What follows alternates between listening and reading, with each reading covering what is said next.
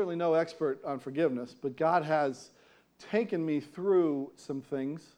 Uh, some things have happened, and God has uh, taken me through them um, and given me some insight, some glimpses into uh, what can be done uh, through the power of the Holy Spirit. And uh, you know, some people describe their uh, life with the Lord as, as a path down which they're walking, and um, I wouldn't describe mine that way, more like a road that at times I have been dragged down kicking and screaming because uh, these are not necessarily choices uh, that I would have made, um, but God has gotten me there. And one of the ways that God has taught me about forgiveness is this little book, this little letter in the New Testament. It's so short that the whole letter is printed for you in the bulletin today.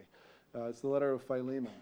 And I want to look at that in a minute, but first, um, as Terry said, I was asked to come here today and share a story of what God has done in my life and in the lives of several people around me. Uh, my journey to forgiveness began um, really many, many years ago when I was 15 years old. Uh, I had grown up in a Christian home. I don't ever recall a period of time in my life when I didn't believe in Jesus as my Savior. Uh, my father was a pastor, a chaplain in the Army.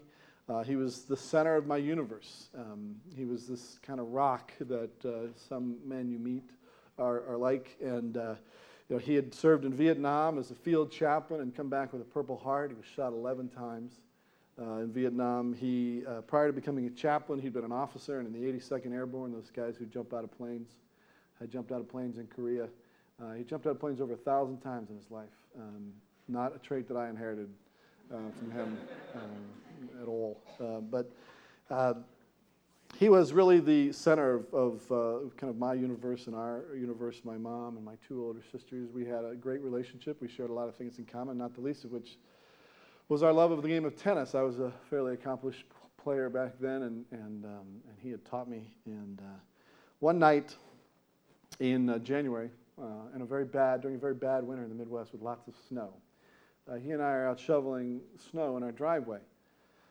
And uh, it's about 10 o'clock at night, and we're, we have one shovel between us, and we're sharing a talk. And I remember he had just asked me about how uh, practice at the racket club had gone that morning, and, uh, and uh, I heard a voice behind me. And the voice said, Nobody move uh, and nobody get hurt. Don't move and nobody get hurt. And I turn around, there's two men standing there, and one of them had a gun. And my father, I heard my father say, uh, You know, what's going on here? And the gun went off.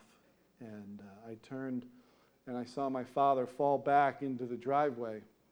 And, and I turned and looked at the man, and he now had the gun pointed at me, and he said, Give me your wallet, which I did. Um, I handed him, it had $1 in it.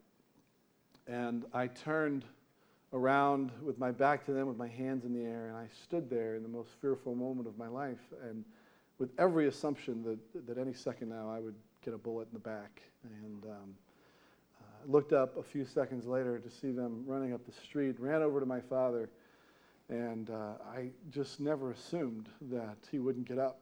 Um, but as it turns out, the bullet had gone all the way through his heart, right through his heart, and blown out all four walls, and had no chance to survive, and was dead by the time I got to him uh, five seconds later. And needless to say, the entire world came crashing down around me. And it didn't really fall apart immediately. Um, the God of comfort that, um, uh, that we all have the opportunity to know really came into my life and into the life of my family. We had thousands of people lifting us up, and um, my, there were 1,500 people at my father's memorial service in Indianapolis, and another 250 at his funeral in Washington, D.C. And I know all those people and thousands more were praying for us. And um, it really it was the only thing that helped me and my, the rest of my family survive during that period of time. But as I went off to college a few years later, as many of us are wont to do, I really began to drift away from my relationship with the Lord. I, and I believe it had a lot to do with what had happened, but never really experienced a crisis of faith or anything. It didn't, where I would have said I didn't believe. As a matter of fact, if you'd known me in college and you'd asked me, I would have told you I was a Christian. Um, but there's an old saying uh, that I would apply. While I was a Christian, there was no evidence to convict me of that fact. Um, I was engaged in, I was drinking all the time, and then even right at the end of college and after, got heavily involved in drugs. And um, about a year after college, had the opportunity, um, believe it or not, um, through Bruce Springsteen. Um, I used to say that I'm the only person in America that Bruce Springsteen has ever led to the Lord. Uh, but last night, somebody came up to me after the service and told me how Bruce Springsteen led them to the Lord. So. So I, it's a great line. So I'm, when I leave here, I'm going to conveniently forget that I had that conversation and keep using it. But um, he's got this song called "I'm on Fire," and uh, there's a line in the song. It says, "Sometimes it's like someone took a knife, all edgy and dull, and cut a six-inch valley through the middle of my soul." And I'm driving down the road and, uh, on a hot Houston night, and uh, I hear this. I hear this song, and I start to cry, and I have to pull over because I can't drive. And um, and I knew what that hole was. I know that I, I knew that I had taken that knife and cut God out of my own life. And right then and there, I also knew enough to know what to say and what to pray. And I asked God back into my life and gave my life to Him again. And uh, long story short, a few years later, I found myself in seminary. I felt like ministry was the only thing that God was going to really allow me to be happy doing. And while in seminary in Boston, I spent a lot of time uh, down in the urban context of Boston and really began to feel in love, fall in love with the city, began to fall in love with the kids in the city that I had an opportunity to interact with, and really began to feel a call uh, to uh, the poor in particular.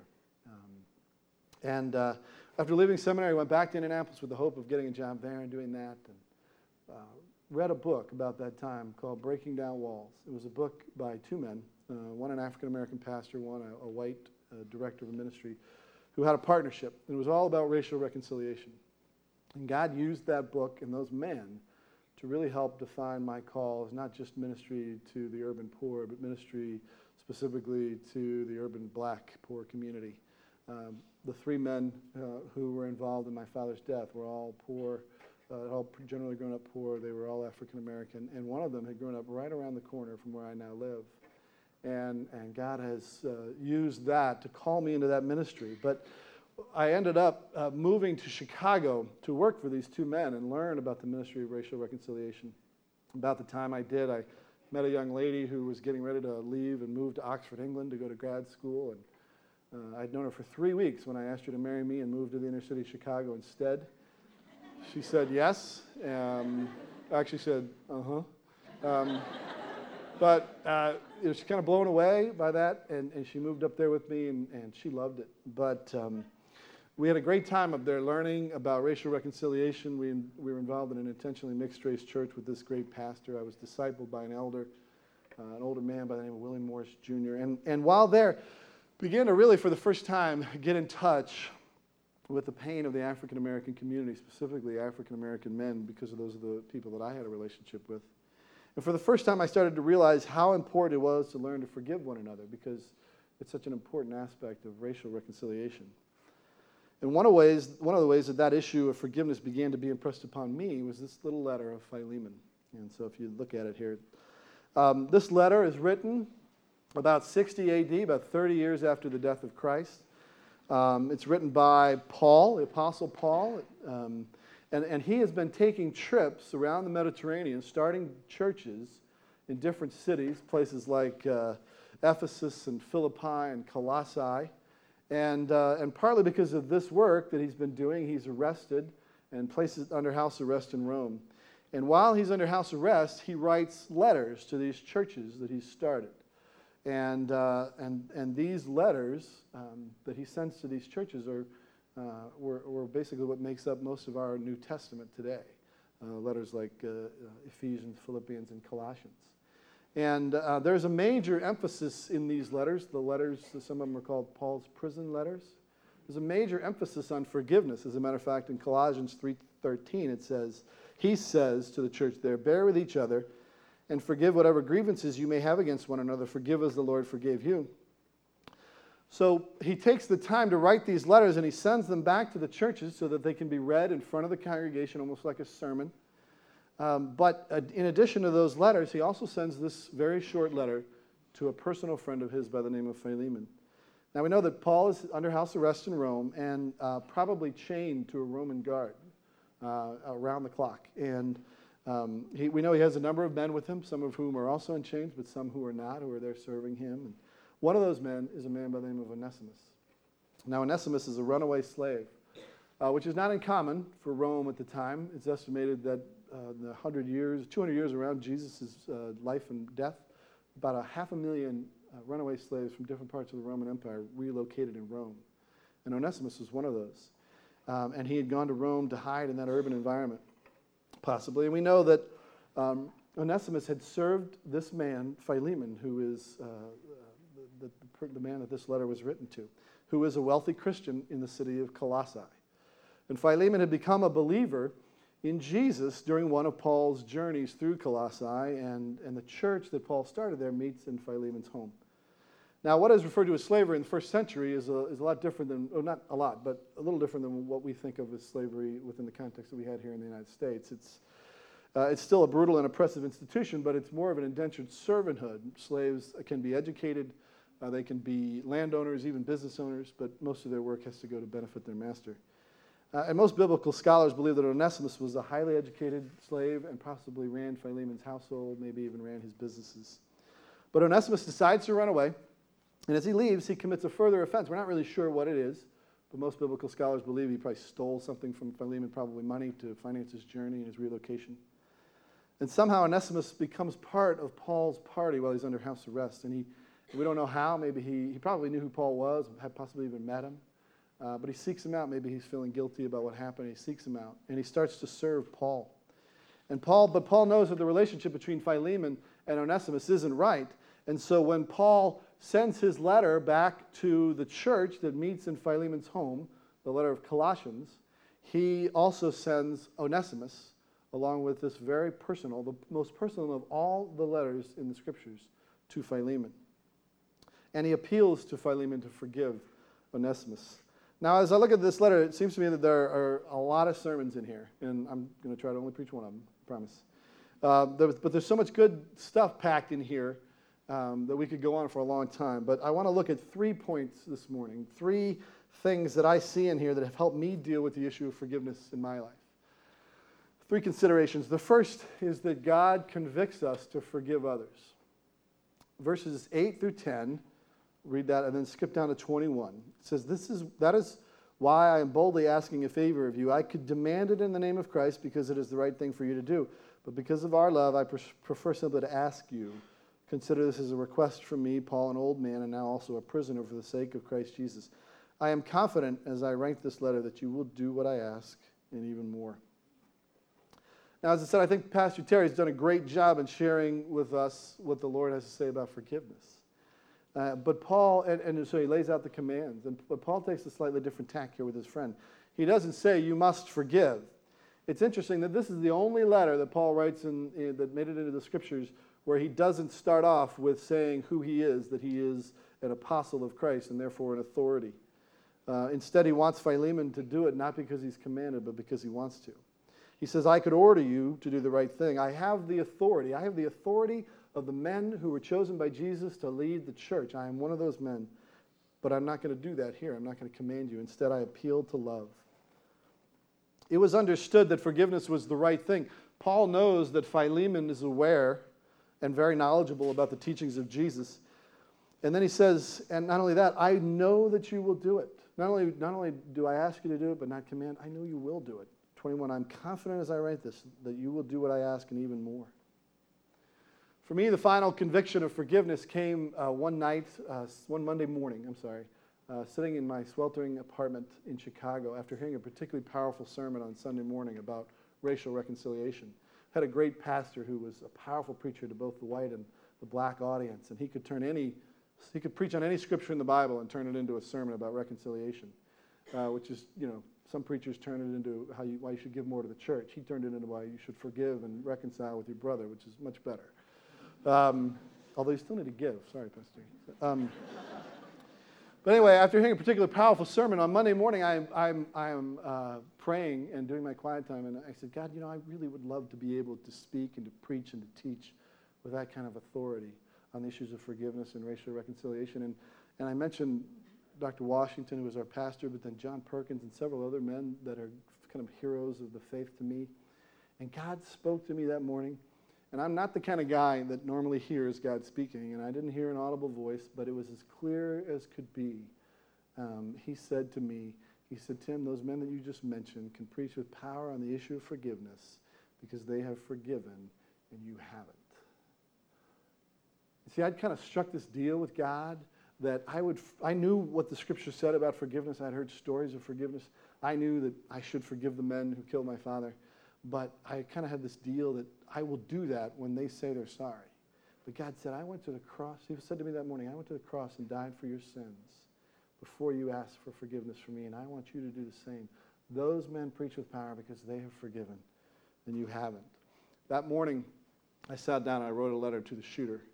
I told him about what God had done in my life, and I told him how my life had been redeemed and how God could redeem his life, and told him I'd love to, I'd love to share it with him.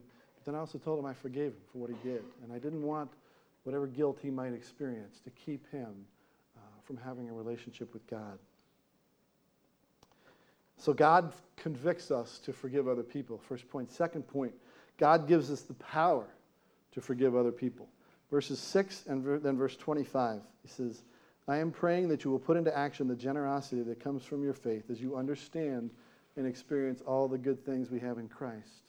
And verse 25, may the grace of the Lord Jesus Christ be with your spirit. You know, Paul is always praying for his friends and his brothers and sisters in Christ, and Paul knows that he's ask, what he's asking is, is only possible through the power of the Holy Spirit. Trust me, I'm not a forgiving person by nature. Ask my children. Um, but you know, God has given me, gave me the ability to do that in that case. And, you know, I, I hear stories all the time because occasionally I have the opportunity to share, and I've even heard some stories this weekend of people talk about what they have forgiven or, or how they're struggling to forgive. And, and I marvel at the, the, what, what people do and what they forgive. But then I, I ache over uh, when I hear the stories of people who are trying to forgive. And my first reaction is often, ah, don't forgive. Just let them rot, you know, Move on. Don't forgive them. But that's the flesh side of Tim Streett speaking. But the Holy Spirit moves in and he gives us the power to, to, uh, to forgive. But we need to also remember that whenever we're attempting to be obedient to God, Satan is going to try to stop us. And that very same day, after I wrote that letter, I'm on my way to mail it. And uh, I was in an accident. This was a very tough inner city neighborhood in Chicago, uh, a lot of gangs, and I knew what the gang members looked like. We all did. And the four men in the other car were all gang members. And um, they jump out of the car, start cursing at me, even though it was their fault. And one attempts to pull me out of the car. And I hit the gas, praying that the engine's still running, and it is. And I, I get away, I pull into a police station, and they go on. But Satan knows our weaknesses, he knows how to get to us. And he knew that one of my weaknesses was personal safety because of what happened in my childhood. And over the course of the next few days, I became more and more paralyzed to eventually the point where I couldn't leave the house. Um, and, and our pastor heard about what was happening. And he came over and I told him the story. And it was the first time anybody had heard the story. And, um, and he challenged the church to come around us, particularly the black community within the church, to come around us. And they started coming by and praying for us. And then they walked us out of the house. And then they loved us. And we began, I began to be healed through that experience. I began to be blessed through that experience. And, and so God gives us the ability to forgive the big things, but He also, not just the big things, but the little things. I, I appreciated Pastor Terry's second sermon in this series where he talked about misdemeanors versus felonies, big things versus little things. And he did a great job. But, you know, we have to forgive the big things, but also the hundreds of little slights that we experience throughout life. And if we don't have the ability to do that, we'll be miserable. Anybody who's married knows that forgiveness is a big part of marriage. Um, or I hope you do. if you don't, it is. Um, because if you live with somebody who's not perfect, they're going to hurt you. And guess what? You're going to hurt them because you're not perfect either. But we have to find the strength. We have to constantly be diligent. We have to constantly strive and constantly petition and plead to God for the strength to forgive and, and, and to repent And we have to throw ourselves on the power of the Holy Spirit. If you're in a close relationship with anybody, spouse, sibling, business partner, best friend, the same is true. When, when my wife and I, we, when we pray together, when we put the Holy Spirit and we put Christ at the center of our relationship, you know, we can be mad at each other and pray together. And when we come up from that prayer, I don't even remember what we were mad about because the power of the Holy Spirit gives you the ability to forgive. So God convicts us to forgive others, He gives us the power to do so. And then, third, God is glorified and His purposes are advanced through forgiveness. Verse 15 there says, Paul says to Onesimus, It seemed you lost Onesimus for a little while so that you could have him back forever as a brother. During the first week of this series, told, Terry told the story of Joseph, who, of course, was sold into slavery by his brothers. And then he's faced with them later in life, and he has the opportunity to get retribution or to forgive, and he decides to forgive. And he says, What you meant for evil, God meant for good. Now, in my own life, it took a long time to see how God was going to redeem this situation, how he was going to work in it for, for his glory. But a few years later, after uh, sending those original letters, I was back in Indianapolis. We had started this ministry that Terry mentioned. And uh, a, a, pastor of a local church says, You're never going to believe who I met. I met the guy who was the driver of the car that night. He's coming to the services that we're holding in the prison, uh, about 40 miles away. His name was Don Cox. And he says uh, he'd like you to come see him. And I went up there to see him. And um, you know, I took some friends with me because I was scared to death. Um, I was trembling as I went in to see this guy. And, um, you know, in a maximum security prison, when you go in, they open the gate, you walk through, and then they shut that gate behind you before they open the next gate in front of you. And I'm standing there as the gate's shutting behind me, and I'm trembling. And I look down at my shoes, and, I, and all, I'm not a person who is real good with scripture memorization. Um, but all of these scriptures about you visit with, you know, when Jesus said, You visited me in prison, you know, came back to me. And for the first time, I felt like, you know, God was saying, You're finally, finally, you're walking in the shoes of Jesus, and you're walking in Jesus' footsteps. You're doing what I called you to do. And I went in, and, and Don and I hugged, and we spent a great hour together, and he said how sorry he was for what had happened and, and took full responsibility for his participation in what had happened. And and, and I was able to express again my forgiveness to him, and we prayed together. And I didn't know it at the time. Um, but he told his mother later that his impression of me when I walked through this gate, now he hadn't seen me since I was 15 uh, at the murder trial, but he, he said, one, there was a huge man walked through the gate. You know, I was expecting a kid. One, he was blown away by how big he was. But he said, regardless of how big he was, it was obvious he wasn't walking under his own power. You know, he wasn't, it wasn't Tim Streett walking through that gate, it was the Holy Spirit, you know, lifting him through. And he says, right then and now, I knew the gospel was real and I gave my life to Christ. You know. And through an amazing series of events, Don got out of prison a few years ago, uh, partially because I testified on his behalf at a sentence modification hearing. And when he went to prison, he didn't even have a high school diploma. When he got out of prison, he had a bachelor's in science uh, in history and every p- potential trade he could, could take advantage of. And he now uh, works as part of the ministry, um, comes in when I ask him to to speak to kids about the choices they make and the dangers of the choices they make. And, and he even cuts the grass uh, because that's what he does. And I had the pleasure a couple of years ago of performing his wedding, you know, and to see his life and to see it God, honoring God. And a couple of, uh, about a month ago, um, get this phone message. And um, it's one of those days that I don't think you experience here, but I know a lot of you have relocated here from other places. And anybody who's from the Midwest knows this experience after a cold winter and, and everything's in lots of rain in the spring. And then one day, it's 70 degrees, it's sunny, and you roll down the windows and you realize, I can, I can drive with the windows down for the first time this year. And the lilacs are in full bloom. And even in a poor inner city neighborhood like mine, there are lilacs everywhere, and they smell wonderful. And everything's green. And it's the first day you notice, wow, everything's green. You know, and it just feels so good. It feels so new. And I get this message. And I listen to it. I played it for my wife later.